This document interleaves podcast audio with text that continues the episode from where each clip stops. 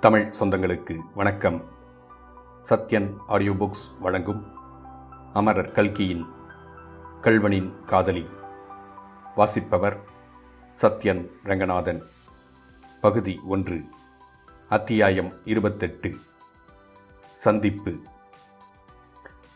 பஞ்சநதம் பிள்ளை ஜீவியவந்தராயிருந்த காலத்தில் கல்யாணி தன்னுடைய இருதயமாகிய கோட்டையை கண்ணுங்கருத்துமாய் பாதுகாத்து வந்தாள். அதில் முத்தையன் பிரவேசிப்பதற்கு அவள் இடம் கொடுக்கவில்லை. அவ்வாறு இடம் கொடுப்பது பாவம் என்று அவள் கருதினாள். ஆகவே முத்தையனுடைய நினைவு வரும்போதெல்லாம் சட்டென்று வேறு குடும்ப காரியங்களில் மனத்தைச் செலுத்தி அந்த நினைவை போக்கடித்துக் கொள்வாள். சுவாமி பாவ எண்ணம் என் மனத்தில் தோன்றாமல் காப்பாற்று என்று கடவுளை வேண்டுவாள். சீதை தமயந்தி நலாயினி முதலிய கற்பரசிகளை நினைத்து மனத்தை உறுதிப்படுத்திக் கொள்வாள். இப்படி சதா விழிப்புடன் இருந்து மனத்தை கட்டுப்படுத்தி வைப்பதிலேயே கவனமாயிருந்தவளுடைய முகத்தில் பஞ்சநதம் பிள்ளை சிரிப்பையும் குதூகலத்தையும் காணாமற் போனது வியப்பில்லை அல்லவா? புருஷன் உயிர் வாழ்ந்த காலத்தில் கல்யாணி தன்னுடைய உள்ளத்தை எவ்வளவு தூரம் கட்டுப்படுத்தி வைத்திருந்தாலோ அவ்வளவுக்கு அவருடைய மரணத்திற்கு பிறகு அதை கட்டில்லாமல் சுயேட்சையாக விட்டுவிட்டால் அதிலும் அவர் தன்னை விவாக பந்தத்திலிருந்து விடுதலை செய்வதாக சொல்லிவிட்டபடியால் இனி முத்தையனை பற்றி நினைப்பதில் யாதொரு தவறும் இல்லை என்று அவள் கருதினாள்.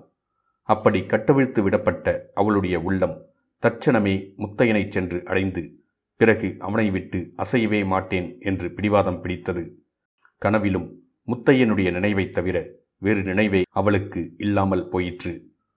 முத்தையன் இப்போது எங்கே இருக்கிறான்? என்ன செய்கிறான்? என்று அறிய அவள் அளவில்லாத ஆவல் கொண்டாள். ஒருவேளை அவன் கல்யாணம் செய்து கொண்டிருப்பானோ? என்ற நினைவு தோன்றும்போது அவளுடைய நெஞ்சில் யாரோ ஈட்டியினால் குத்துவது போன்றிருக்கும். இருக்காது ஒரு நாளும் இருக்காது என்று எண்ணி மனத்தை திடப்படுத்திக் கொள்வாள். அவன் எங்கேயோ நாம் எங்கேயோ இனிமேல் எங்கே அவனை காணப்போகிறோம்? என்று எண்ணி ஒரு சமயம் ஏக்கம் உருவாள். இல்லை இல்லை கட்டாயம் இந்த ஜென்மத்தில் அவனை மறுபடியும் பார்க்கத்தான் போகிறேன். அவனிடம் நான் கொண்ட அன்பு உண்மையானதானால் அவனை எப்படி பார்க்காமல் இருக்க முடியும்? என்று தேற்றிக்கொள்வாள் அந்த காலத்திலேயே நீ பணக்காரி நான் ஏழை என்று சொல்லி காட்டினானே. இப்போது பெரிய பணக்காரியாகிவிட்டேனே. அதனால் அவனுடைய வெறுப்பு அதிகமாகுமோ என்னமோ? என்று ஒரு சமயம் பீதியடைவாள். அதெல்லாம் இல்லை. இதற்குள் முத்தையன் தன்மேல் தவறு என்று உணர்ந்திருப்பான். இவ்வளவு செல்வமும் உன்னுடையது. உன் இஷ்டம் போல் செய்யலாம் என்று நான் சொல்வேன். உடனே அவனுடைய மனது இழகிவிடும் என்று இன்னொரு சமயம் உற்சாகப்படுவாள். முத்தையன் பூங்குளத்தில் இல்லை. எங்கேயோ மடத்தில் கணக்கு பிள்ளையாய் போய்விட்டான் என்ற சமாசாரம் மட்டும் அவளுக்கு அவள் தகப்பனார் மூலமாய் தெரிந்திருந்தது. அவன் இருக்குமிடம் எப்படி கண்டுபிடிப்பது? அவனை எப்படி சந்திப்பது? என்பது பற்றி அவள் ஆயிரம் யோசனை செய்தாள். ஆனால் ஒவ்வொன்றிலும் ஏதாவது ஒரு குறை தோன்றிற்று. இப்படிப்பட்ட நிலைமையிலேதான் கொள்ளிடக்கரை திருடனை பற்றி வதந்தி அவள் காதில் விழுந்தது. அவனுடைய பெயர் முத்தையன் என்று கேட்டதும் அவள் உடம்பு சிலிர்த்தது. அவனுடைய பூர்வோத்திரத்தை பற்றி கொஞ்சம் விசாரித்து மடத்தில் கணக்கு பிள்ளையாய் இருந்தவன் என்று தெரிந்ததும் அவளுடைய சந்தேகங்கள் நிவர்த்தியாயின. அப்போதே முத்தையனை சந்திப்போமா என்ற கவலையும் அவளுக்கு தீர்ந்து போயிற்று. கட்டாயம் ஒரு நாள் தன்னுடைய வீட்டிலும் அவன் திருட வருவான் என்ற எண்ணம் அவள் மனத்தில் தோன்றி அது நாளுக்கு நாள் உறுதிப்பட்டு வந்தது. அப்போது எவ்வாறு அவனை வரவேற்பது என்ன பேசுவது என்றெல்லாம் சிந்திக்கலானாள். அப்படி அவன் வருங்காலத்தில் வீட்டில் மனுஷர்கள் அதிகமாக இருக்கக்கூடாதல்லவா?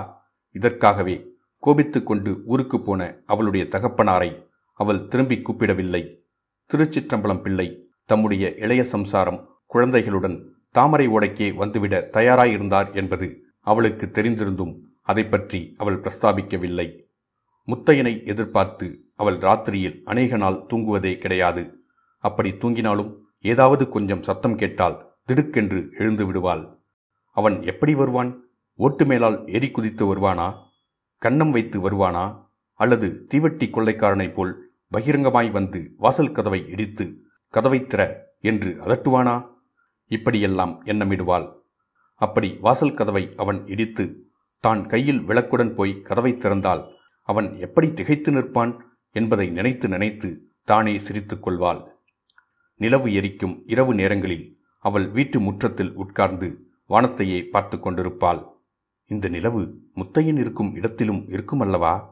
இந்த சந்திரனை அவனும் பார்த்து சந்தோஷப்பட்டு கொண்டிருப்பான் அல்லவா என்று எண்ணமிடுவாள். ஒருவேளை இந்த நேரத்தில் அவனும் என்னை பற்றி நினைக்கக்கூடுமல்லவா? என்று எண்ணும்போது அவளுக்கு உடல் சிலிர்க்கும். இருட்டு காலத்தில் அவள் முற்றத்தில் உட்கார்ந்து வானத்தில் மினுக்கிக் கொண்டிருக்கும் நட்சத்திரங்களை பார்த்து கொண்டிருப்பாள். இந்த நேரத்தில் முத்தையன் கொள்ளிடக்கரையில் எங்கேயோ தன்னந்தனியாய் படுத்திருப்பான்.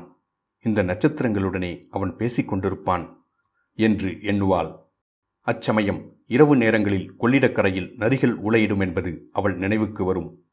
ஒருவேளை இருபது முப்பது நரிகளாகச் சேர்ந்து முத்தையனை வளைத்து கொண்டாள்? என்று நினைக்கும்போது அவளுடைய உடம்பெல்லாம் பதறும். சில சமயம் அவளுடைய மனோபாவத்தில் நரிகள் போலீஸ்காரர்களாக மாறிவிடும். ஐயோ அப்படி ஒன்றும் நேராமல் இருக்க வேண்டுமே? என்று அவள் பதைப்பதைப்பாள் முத்தையன் திருடனாய் போனது பற்றி அவளுக்கு அவனிடம் எவ்விதத்திலும் அவமதிப்பு ஏற்படவில்லை. முத்தையன் தப்பு காரியம் எதுவும் செய்வான் என்று அவளால் எண்ண முடியவில்லை.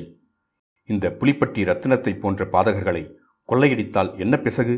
என்று நினைவே மேலிட்டிருந்தது. முத்தையனை பற்றி மற்றவர்களிடம் பேசுவதில் அவள் இப்போது ரொம்பவும் விருப்பம் கொண்டிருந்தாள்.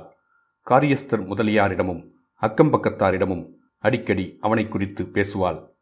பிரசித்தமான அத்திருடனை பற்றி அச்சமயம் எல்லாரும் பேசிக்கொண்டிருந்தார்கள் ஆதலால் இவளும் எவ்வித சந்தேகத்திற்கும் இடமின்றி அவனை பற்றி பேசுவது சாத்தியமாயிருந்தது. அவனுடைய பிரதாபங்களை யாராவது வியந்து பேசினால் இவள் அவனை இகழ்ந்து பேசுவாள். யாராவது அவனை தூற்றினாலோ இவள் அவனுக்காக பரிந்து பேசுவாள். ஆமாம் உங்கள் வீட்டுக்கு வந்து கொள்ளையடித்தால் தெரியுமே என்று அவர்கள் சொன்னால். என் வீட்டுக்கு அவன் வரமாட்டானே? ஓடுகிற ஆண் பிள்ளைகளை கண்டால்தான் திருடர்கள் விரட்டுவார்கள். பெண் பிள்ளைகளை கண்டாலே பயந்து ஓடிப்போவார்கள் என்பாள். முத்தையன் திருடனாய்ப் போனதன் காரணம் பெரிதும் மிகைப்படுத்தப்பட்ட வதந்தியாக பரவியிருந்தது. அவனுடைய தங்கையை பண்டார சந்நிதியே கெடுக்க பார்த்தார் என்றும் முத்தையன் அவரை குற்றுயிராய் பண்ணிவிட்டான் என்றும் இப்படியெல்லாம் சொல்லிக் கொண்டார்கள். அபிராமிக்கு கஷ்டம் நேர்ந்த விஷயம் கல்யாணியின் உள்ளத்தில் சிறிது மகிழ்ச்சியை ஊட்டிற்று. அந்த அபிராமிக்காகத்தானே என்னை முத்தையன் புறக்கணித்தான்? இப்போது என்ன ஆயிற்று? என்று ஒரு கணம் உவகையோடு எண்ணினாள். அப்புறம் அந்த புத்தி மாறிற்று. ஐயோ அந்த பெண் இப்போது எங்கே அனாதையாய் தவிக்கிறாளோ? என்று உருகினாள். அவளை அழைத்து கொண்டு வந்து தன்னோடு வைத்து கொள்ள வேண்டும் என்று ஆசைப்பட்டாள். ஆனால் அதனால் என்ன சந்தேகம் உண்டாகுமோ என்னமோ. முதலில் முத்தையனை பார்த்து அவனை திருட்டுத் தொழிலை விடச் சொன்ன பிறகுதான் அபிராமியை தேட வேண்டும் என்று தீர்மானித்தான். நாளாக ஆக முத்தையனை பார்க்க வேண்டுமென்ற அவளுடைய ஆவல் அளவில் அடங்காமல் பெருகிற்று. முத்தையா முத்தையா நீ எங்கெங்கேயோ யார் யார் வீட்டுக்கெல்லாம் திருடப் போகிறாயே இந்த பாவியின் வீட்டுக்கு வரக்கூடாதா? என்று அவளுடைய இருதயம் கதறியது. இப்படிப்பட்ட நிலையில்தான் ஒரு நாள் ராத்திரி. முத்தையன் உண்மையாகவே அவளுடைய வீடு ஏறி குதித்து வந்தான். அவளை பார்த்து அவன் பிரமித்து நின்றான். அந்த சந்தர்ப்பத்தில் அவனுடன் என்ன பேச வேண்டும் எப்படி நடந்து கொள்ள வேண்டும் என்றெல்லாம் கல்யாணி எத்தனையோ நாளாக யோசித்து வைத்திருந்தாள் ஆதலால் பளிச்சென்று முத்தையா உனக்கு என் நகைகள்தானா வேண்டும்? என்று கேட்டாள். அதன் பிறகு அவள் தொடர்ந்து சொல்ல எண்ணியிருந்த வார்த்தைகளெல்லாம் அவளுடைய நெஞ்சிலேயே அமுங்கி போயின. அவற்றைச் சொல்ல அவளுக்கு சந்தர்ப்பமே கிடைக்கவில்லை. கல்யாணியை பார்த்ததும் ஒரு கணம் திகைத்து போன முத்தையன் அடுத்த கணத்தில் சொல்ல முடியாத அவமானம் அடைந்தான். ஆகா இவள் விட்டிலா திருட வந்தோம்? என்று நினைத்தபோது அவன் உடம்பும் உள்ளமும் குன்றி போயின. தட்சணமே அவன் வந்த வேகத்துடனே திரும்பினான். ஒரு தாவு தாவி குறை மீதேறி அடுத்த கணம் மாயமாய் மறைந்து போனான்.